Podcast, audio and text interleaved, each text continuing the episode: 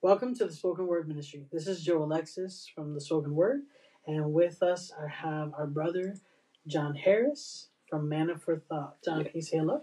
What's going on, guys? God bless you in the name of Jesus Christ. Amen. So, John, how was your week? My week was long, I, I definitely understand that. long and trying, um, but God is good. Amen. And my week was uh, it was interesting. It was very long, a lot of headaches, but it's definitely improving. And having a day of rest really did wonders. Yeah, man, that's what the Sabbath is about. Amen.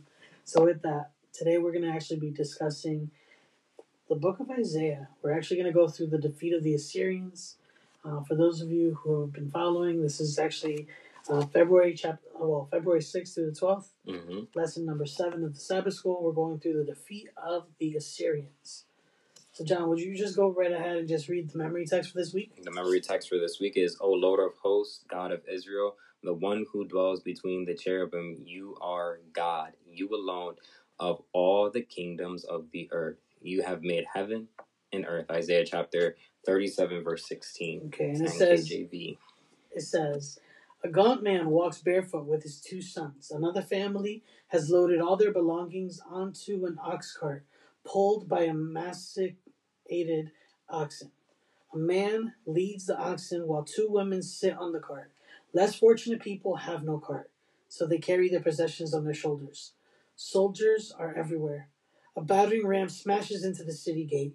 Archers on top of the ram shoot at defenders on the walls. Hectic carnage reigns supreme. Fast forward. A king sits grandly on his throne, receiving booty and captives. Some captives approach him with, it, with hands upraised, pleading for mercy.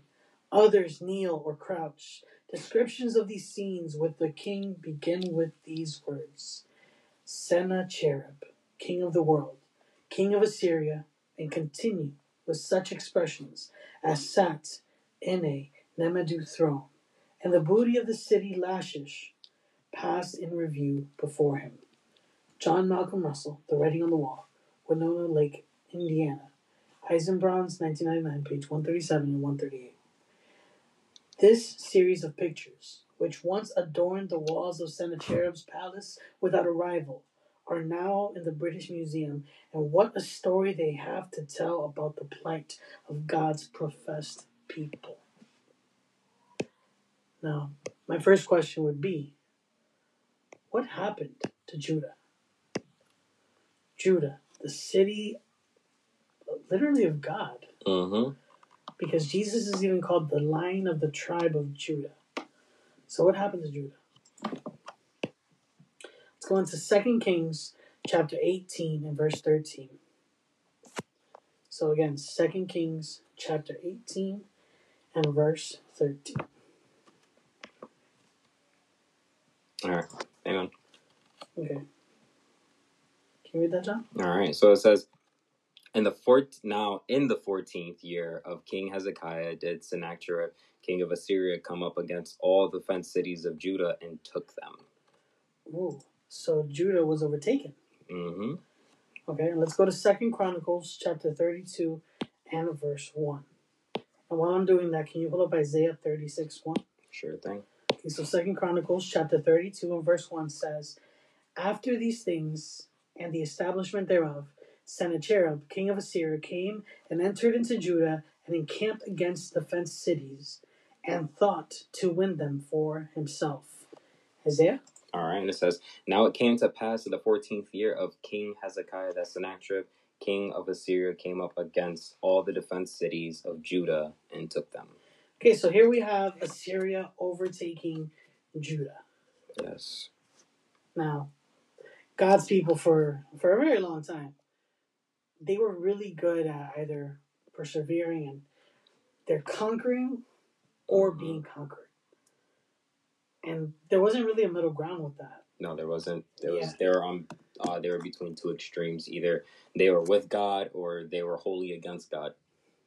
And unfortunately, because they were either with God or against God, then God's blessings were either with them or, Or not with them. unfortunately not with them. Uh-huh. And if and this is the thing, right? Um, usually, when people think about God being with you or being not with you or being against you, they think that God is actively going against you. No, no, no, no, no. No. All he's doing is he's just taking away his protection that he normally gives you. Yep. And when God takes away his protection, guess what? The devil's got fair ground to play with. Mm-hmm. And if he's got fair ground to play with, now he can play with you.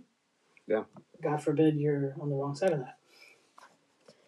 Now, when faithless Ahaz died, and his faithful son Hezekiah succeeded him, Hezekiah inherited a kingdom that had lost full independence. Having purchased Assyrian aid against the alliance of Syria and northern Israel, Judah was forced to continue paying protection money in the form of tribute to Assyria.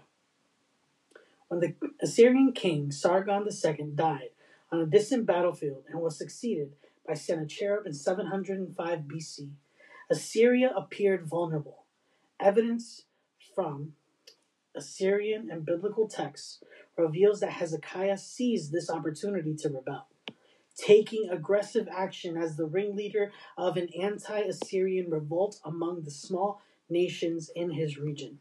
Unfortunately for him, Hezekiah had underestimated the resilience of Assyria's might. In 701 BC, when Sennacherib had subdued other parts of his empire, he lashed out against Syria, Palestine with devastating force and ravaged Judah. Mm-hmm. Now, Judah now is being conquered.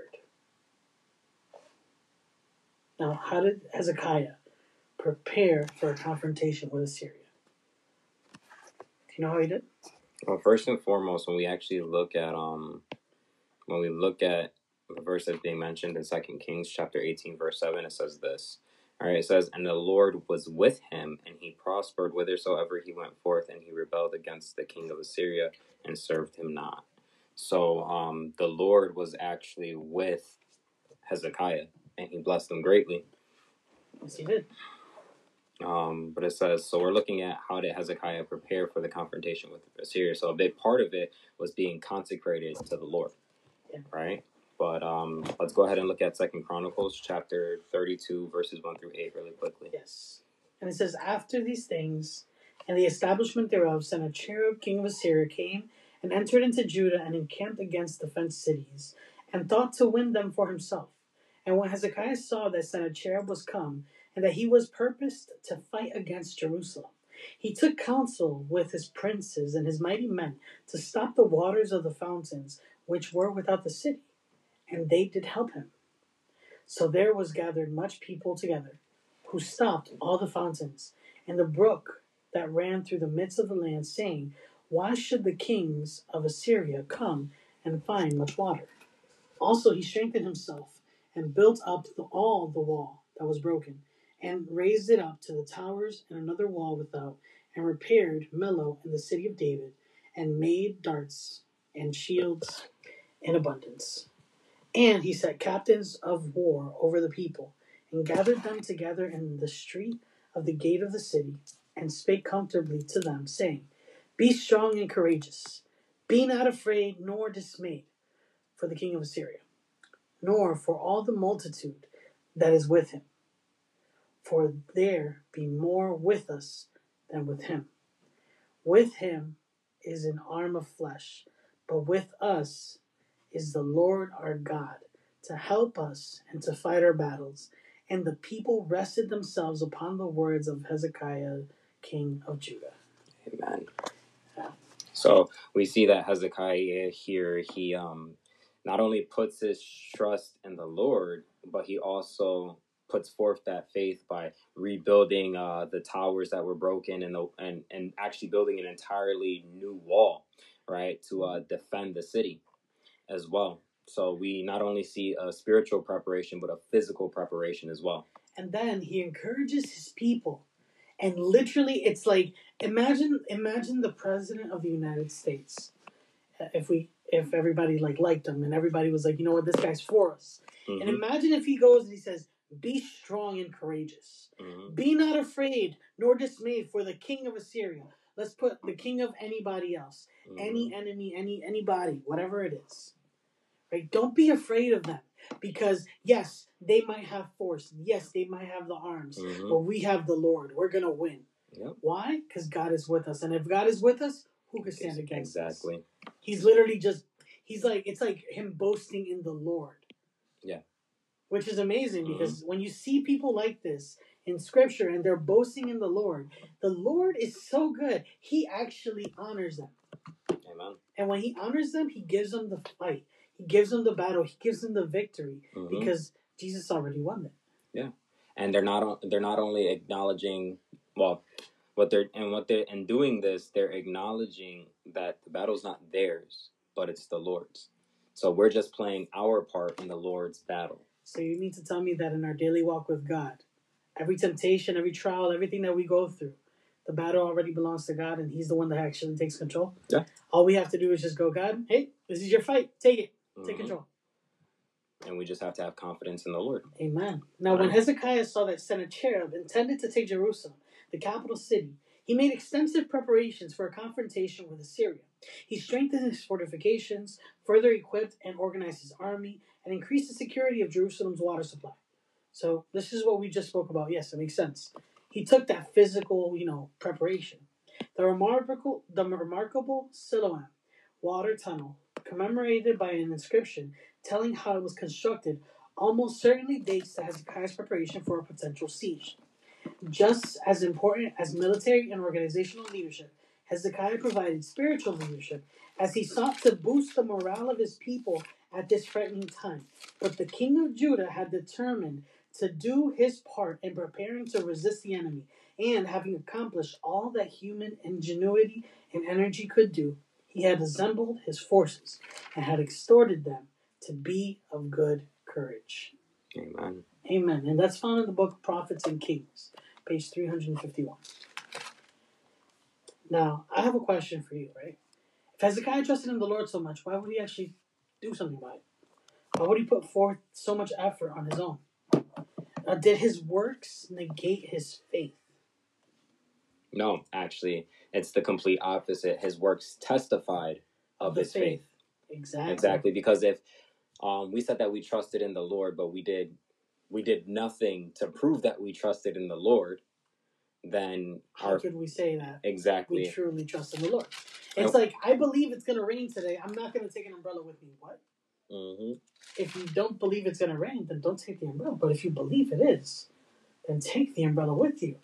You taking the umbrella isn't a sign of you having no faith that it's going to. It's actually uh, it's actually proving that your faith is actually working. Exactly, and that's um exactly what James is talking about in James chapter two, verse uh, um, what is it? I was just looking at it. Uh, verse um verse eighteen. There we go. Uh, James chapter two, verse eighteen says, "Yea, a man may say, Thou hast faith, and I have works. Show me thy faith without thy works, and I will show thee my faith by my works." Mm. Right? Yeah, and actually, just a little bit earlier, it actually talks about how if you, you know, if you see someone they're hungry and you don't give them something to eat, and you just tell them, "Be of good cheer. Don't worry, it's gonna be good. It's gonna be okay." That's that's just where's your, where's your faith? hmm Your faith produces something. Faith is supposed to be. Faith is actually a fruit of the spirit, Yes, it is. and if faith produces, it should produce some goodness, some good Mhm. work.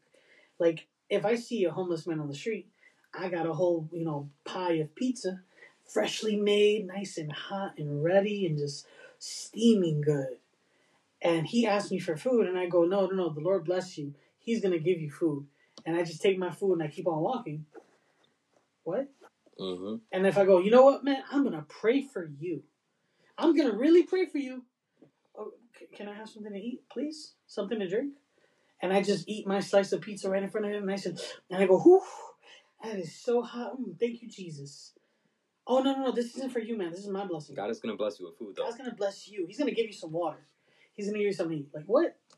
That's No. not how it works. And that's why verse 20 goes on to say, But wilt thou know, O vain man, that faith without works is dead. Exactly.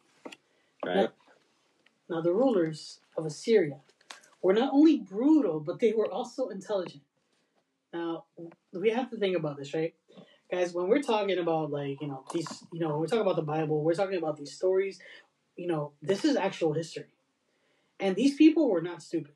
Hmm We have to understand that. Like the king of Assyria, I'm pretty sure he was a well knowledge man.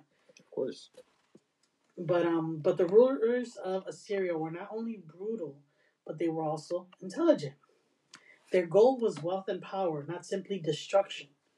Why use resources to take a city by force if you can persuade its inhabitants to surrender?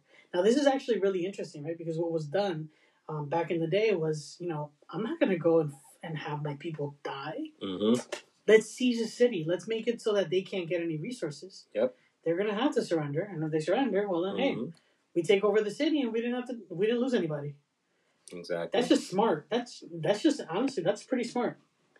Now, so while he was engaged in the siege of Lachish, Sennacherib sent Rabshakeh, a high a kind of high officer, to take Jerusalem by propaganda. So that's a fun word. Now, what arguments did Rabshakeh use to intimidate Judah? Let's actually read those. Let's go to Isaiah chapter 36, verses 2 to 20. And John, can you actually go ahead and read that? All right. You said Isaiah. Isaiah chapter 36. 36, 2 to 20, right? Yes.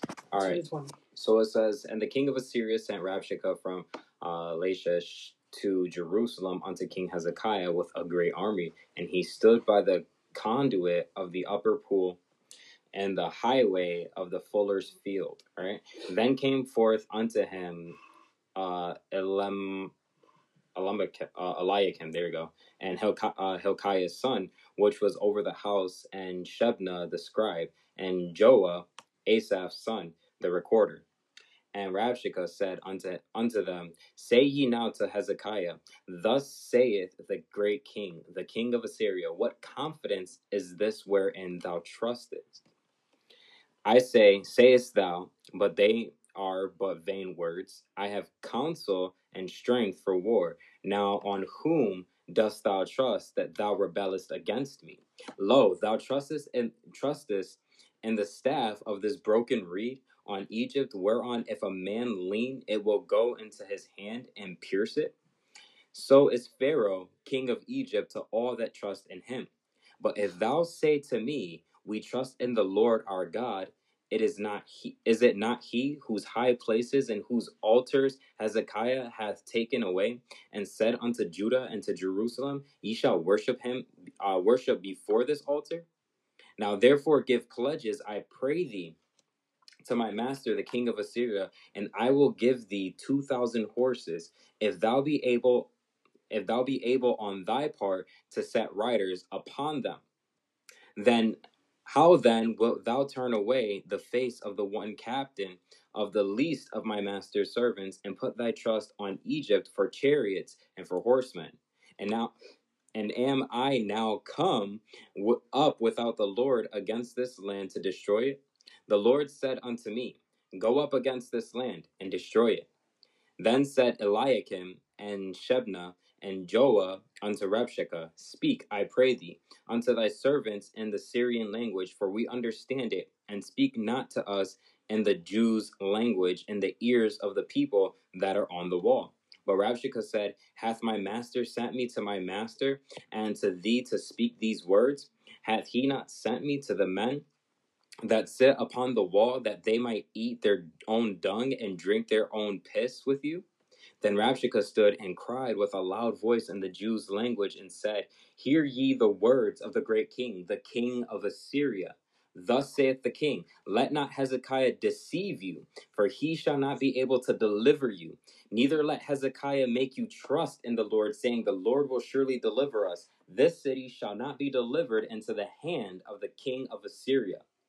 Hearken not to Hezekiah, for thus saith the king of Assyria, Make an agreement with me by a present, and come out to me, and eat ye every one of his vine, and every one of his fig tree, and drink ye every one the waters of his own cistern, until I come and take you away to the land you like, uh, land like your own land, a land of corn and wine, a land of bread and vineyards. Beware lest Hezekiah persuade you, saying, The Lord will deliver us. Hath any of the gods of the nations delivered his land out of the hand of the king of Assyria?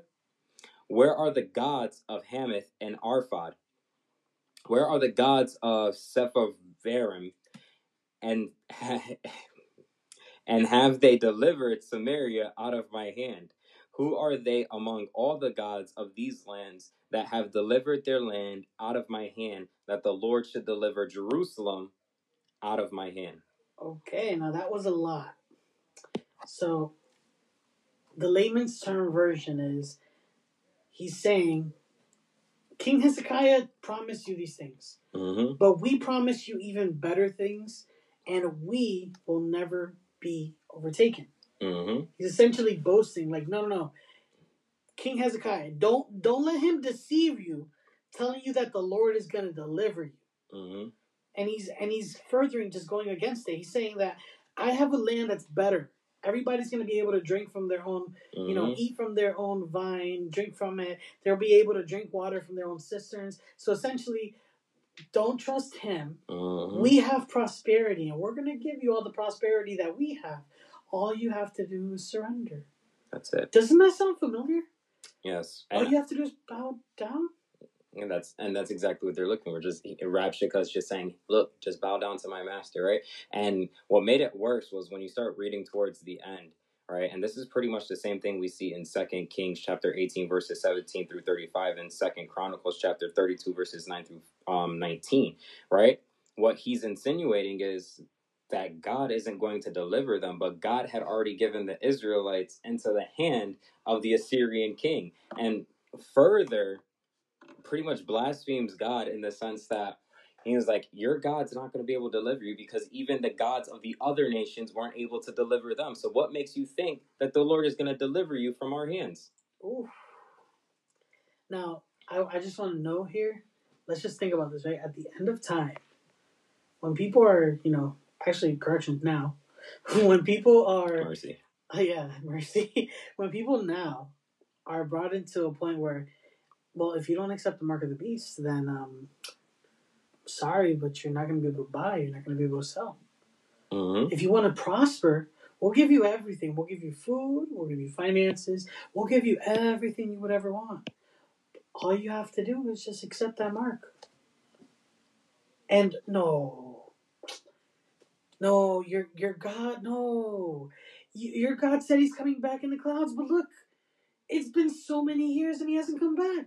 Mm-hmm. You guys are insane. Why are you guys believing in this fairy tale that he's going to come back in the clouds? Jesus isn't coming back. He's never coming back. That's the entire idea. That's the entire message I'm getting from that. Mm-hmm. That and you're seeing that same propaganda, the same style, the Yeah. same lies.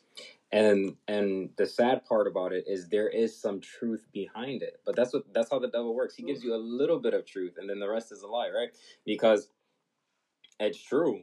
You know, Assyria had de- defeated all of those other nations, Yep. right? But now the one thing that was a lie was the fact that God hadn't delivered the Israelites into the king, the hand of the king, uh, the king of Assyria, Yep. right? Because he had already told, you know, this is why Hezekiah was making all those uh, um, preparations, right? Because he had faith that God was going to deliver the Assyrians into the hands of Israel But now I'm thinking about this. or right? Judah, I should say. Yeah. What about what about this though? The people who are looking and they're hearing the propaganda going, "Oh well, King Hezekiah, he's doing all these actions, he's doing all these things, and then he's saying that the Lord's going to deliver us." Hezekiah, are you sure that the Lord's going to deliver us? You're you're making all these preparations, you're doing all these things, but that seems kind of weird because if you and then I can imagine people and onlookers and people that are just you know that don't understand that faith produces works going well if you really believe that god's going to do that why don't you stop doing all that stuff? Hmm because you really believe that he's going to save you. And just think about it now right? Why why keep the sabbath? Why keep the commandments of god? If you really believe he's going to save you you don't have to do anything to be saved. Yep. But see, and this is why I love um the the verse that they had, the two verses they had mentioned um back on Sunday, uh, Philippians chapter two verses twelve and thirteen, which tell us, "Wherefore, my beloved, as ye have always obeyed, not as in my presence only, right, but now much more in my absence." Mm. right? Work out your own salvation with fear and trembling, for it is God which worketh in you both to will and to do of his good pleasure, amen right? So it's not just when we physically have evidence that the Lord is is with us, but when we don't have that upfront evidence that the Lord is with us. We continue to work anyways. hmm And that's and isn't it that isn't that not what Noah did Yes, he when he was building the ark? And didn't they accuse him of the same thing? Yes, they did. Things are gonna go on just as they did normally. They mocked and ridiculed, right? Um, they slandered Noah in building the ark. Yeah, and the thing is, right? These people were shaken, but not forsaken. Mm-hmm. So let's talk about Tuesday. Now, how did the clever oratory of Rabshakeh affect Hezekiah and his officials? Let's let's talk about that. Let's go to Second Kings chapter 18, starting at verse 37. It says, Then came Eliakim, the son of Hilkiah, which was over the household, and Shebna the scribe, and Joah the son of Asaph, the recorder, the, to Hezekiah with their clothes rent, and told him the words of Rabshakeh. And it came to pass when King Hezekiah heard it, that he rent his clothes and covered himself with sackcloth, and went into the house of the Lord. Now, renting your clothes, for those of you who don't know, that means he ripped them off. Mm-hmm. So he butt naked Mm-hmm. and covered himself with sackcloth, and went into the house of the Lord. And he sent Eliakim, which was over the household, and Shebna the scribe, and the elders of the priests, covered with sackcloth, to Isaiah the prophet, the son of Amos. And then, and they said unto him, Thus saith Hezekiah, This day is a day of trouble and of rebuke and blasphemy, for the children are come to the birth, and there is not strength to bring forth. It may be the Lord thy God will hear all the words of Rabshakeh, whom the king of Assyria his master hath sent to reproach the living God, and will reprove the words which the Lord thy God hath heard. Wherefore lift up thy prayer for the remnant that are left. So Mm. we're seeing something interesting, right? And what is it that we're seeing here? We're seeing that Hezekiah is ordering his servants to go and talk to the prophet Isaiah. Now, shaken to the core and mourning and distress, Hezekiah turned to God, Amen. humbly seeking the intercession of Isaiah, the very prophet whose counsel his father had ignored. Now, I want you guys to notice something, right? Isaiah, the prophet, that's where Hezekiah turns to. Mm-hmm. That would be like today, us going, well, you know what? We see everything that's going on. Let's go to the spirit of prophecy. Amen. What does it have to say right now? Mm-hmm. What does it have to say about what we're going through? What does last day events say about what we're going through right now? What does what does prophets and kings? What is the great controversy? Amen. What do these books have to say about what we're going through right now? Let's let's go back to the prophet. Let's go back to God. Let's go back to the to the roots of our relationship and let's look at what's going on through heaven's eyes. Amen.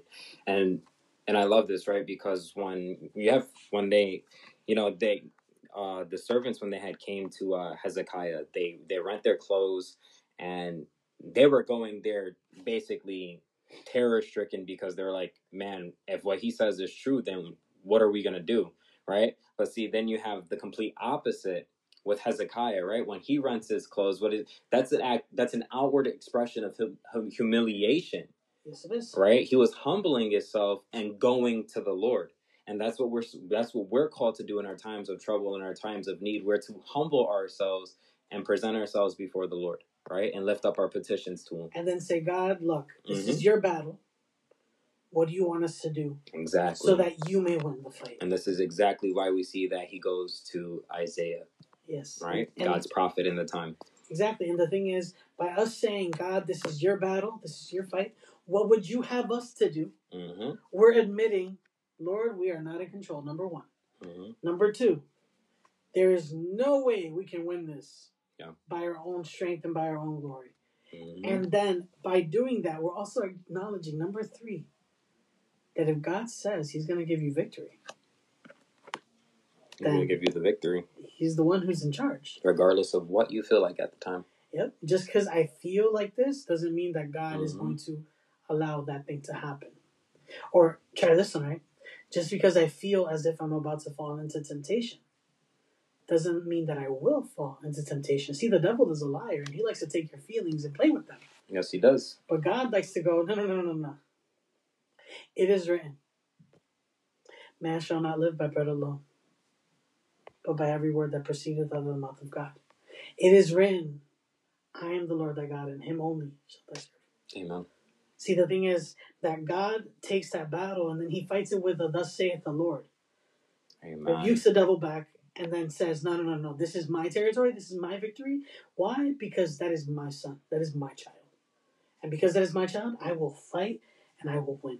Amen. So the servants of King Hezekiah came to Isaiah in Isaiah chapter 37 and verse 5 down to verse 7. And Isaiah said unto them, Thus shall ye say unto your master, Thus saith the Lord. Be not afraid of the words that thou hast heard, wherewith the servants of the king of Assyria have blasphemed me. Behold, I will send a blast upon him, and he shall hear a rumor, and return to his own land, and I will cause him to fall by the sword in his own land. Mm. Amen. So now the message was brief, but it was enough. God was on the side of his people. Why was God on the side of his people, though? Who was he honoring? The king, Hezekiah. He was honoring. Yes, he was. Hezekiah had faith. He had faith. And as the king goes, so goes the country. right and and um that's what we we ended up seeing right um where was it um the word remnant was mentioned um Oh, that might have been in um in either Second Kings.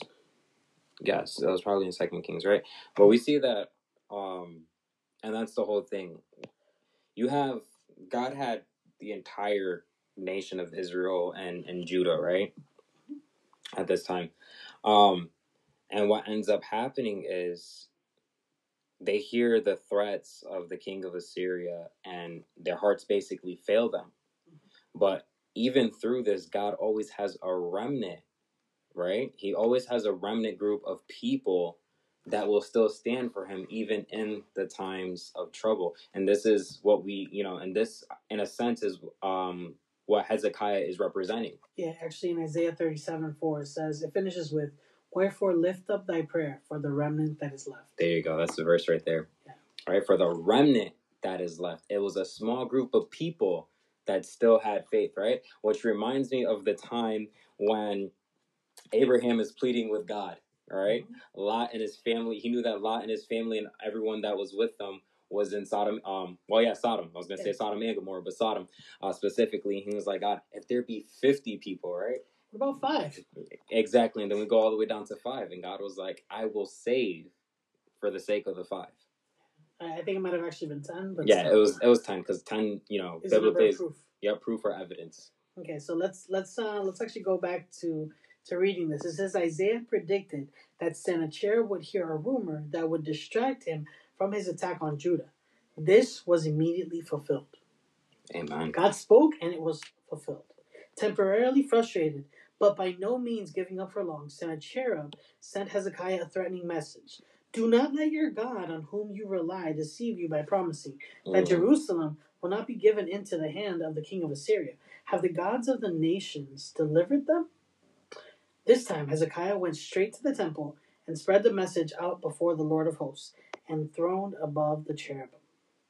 Now, how did Hezekiah's prayer identify what was at stake in Jerusalem's crisis? And this is where we're going to end today. Let's let's read Isaiah 37, verse 15 down to 20. John, can you read that? All right, and it says, And Hezekiah prayed unto the Lord, saying, O Lord of hosts, God of Israel that dwellest between the cherubims, thou art God, even thou alone. Of all the kingdoms of the earth, thou hast made heaven and earth. Incline thine ear, O Lord, and hear. Open thy eyes, O Lord, and see, and hear all the words of Sennacherib, which hath sent to reproach the living God. Which hath sent, yeah, which hath sent to reproach the living God. Of a truth, Lord, the kings of Assyria have laid waste all the nations and their countries, and have cast their gods into the fire, for they were no gods. But the work of men's hands, wood and stone, therefore they have destroyed them. Now, therefore, O Lord our God, save us from his hand, that all the kingdoms of the earth may know what? That thou art the Lord, even thou only. Amen. Amen. Amen. Sennacherib had pointedly attacked Hezekiah's strong defense, his faith, and his God. hmm Rather than buckling under, Hezekiah appealed to God to demonstrate who he is, so that all the kingdoms of the earth may know that you alone are the Lord. And and this is I love this, right? When God gets attacked, Hezekiah goes, Hey God, you know what, God? Can you show them who you really are? Amen. I, I I'm not gonna fight your battle, God. hmm He talked bad about you. I'm not gonna fight your battle, God. That's not my place. hmm See, and, and actually, um, later, I believe it's in the Psalms. It says that vengeance is mine. Saith the Lord of hosts, I will repay. Exactly. So he literally goes, God, you know what? Show him who you really are, Mhm. so that all the kingdoms of the earth may know that you alone Exactly. are the Lord. living. Yep. And and that's the whole thing too, because um it said that he was blaspheming and um it said that not Hezekiah, but it says Sennacherib was blaspheming. Mm-hmm. It said that he was blaspheming. And what is blasphemy? When you either claim to be able to forgive or you put yourself in place of God. You and that's what to be God. when you claim to be God, and that's exactly what Sennacherib was doing. He was claiming that he was God because he was like, "Look, I defeated all of these nations and their gods. What is your God gonna do?" Yeah. And then Hezekiah points out, no, no, no. Those were made of stone. Those are works of men. Those Mhm. were idols. They were not real. Exactly. So they weren't gods. They weren't gods. They weren't gods. They weren't. They weren't the true God.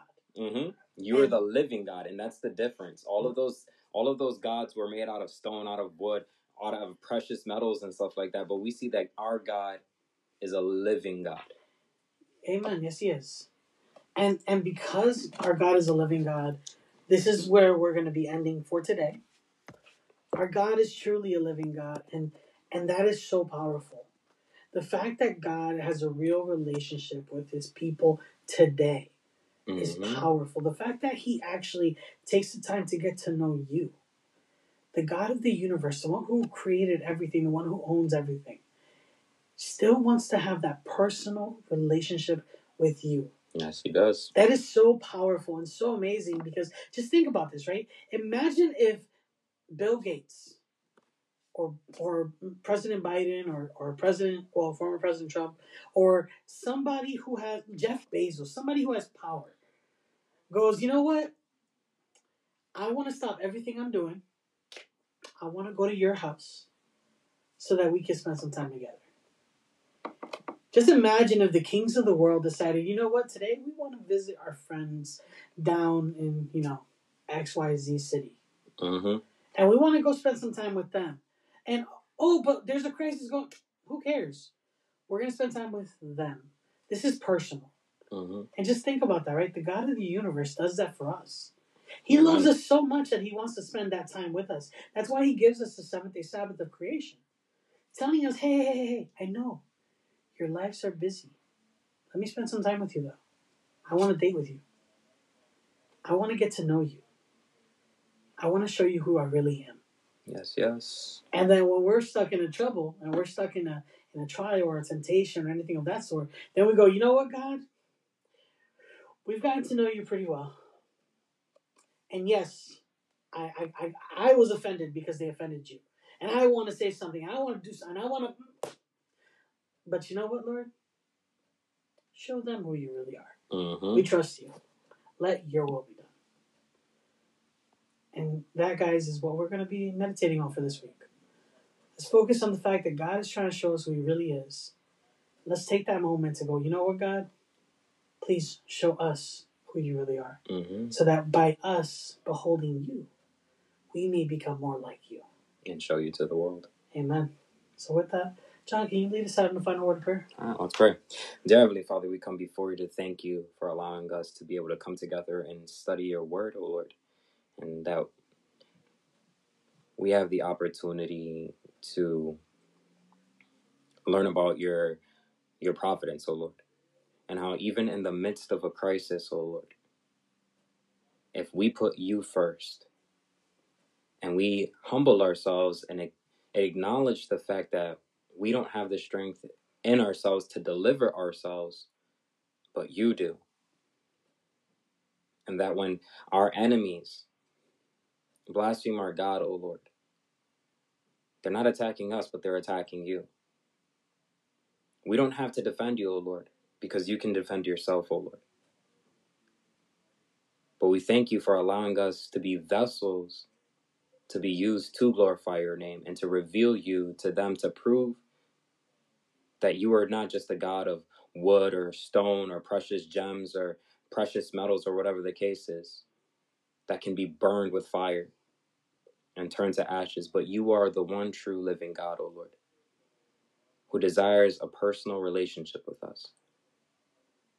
We just ask that these words, as we go into the new week, O Lord, or continue the week, that you will continue to be with us, keeping our thoughts on you, and reminding us, even in times of difficulty, that you are there with us, O Lord, and you will deliver us. Lord, we just ask that our will wouldn't be done, but solely yours.